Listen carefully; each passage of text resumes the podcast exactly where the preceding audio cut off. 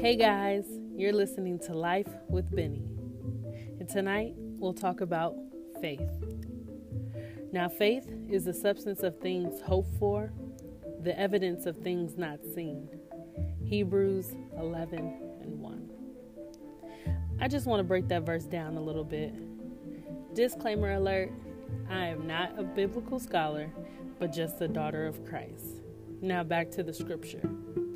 Substance. Well, the dictionary defines substance as something tangible, in other words, reality. So, the reality that you hope for.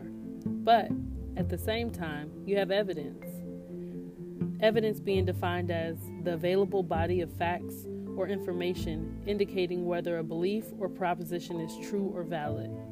So, in my perspective, the verse is saying that despite the evidence, the proof of what's in front of you, you have the faith that God will give you the reality that you hope for.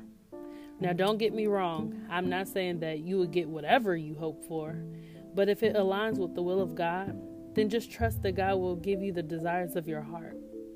Throughout my journey, I have found that God will allow you to go through some tests and trials. And while going through, we sometimes begin to question God.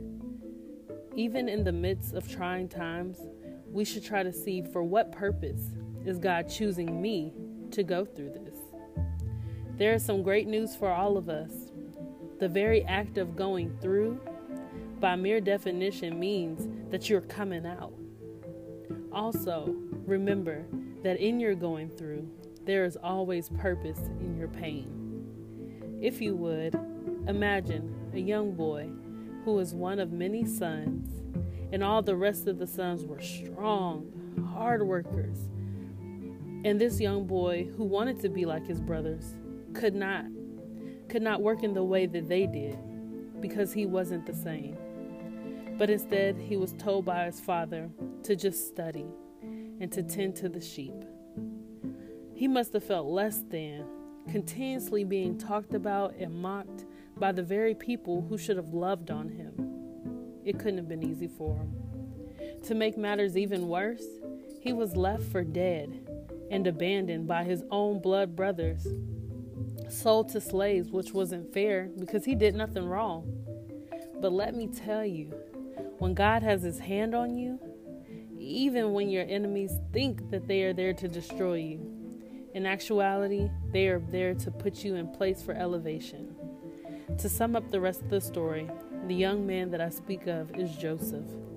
God took him through many tests and trials, but Joseph's faith, that substance that he couldn't see, was stronger than the evidence of being thrown away by his brothers, stronger than the evidence of becoming a slave, and stronger than the evidence of becoming a prisoner. I said all that to say that the enemy wants you to focus more on the quote unquote evidence when God has so much substance waiting for you, all you have to do is trust Him.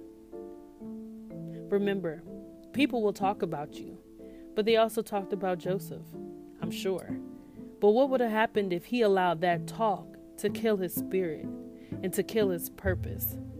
Whatever it is you're going through, just know that it's a test.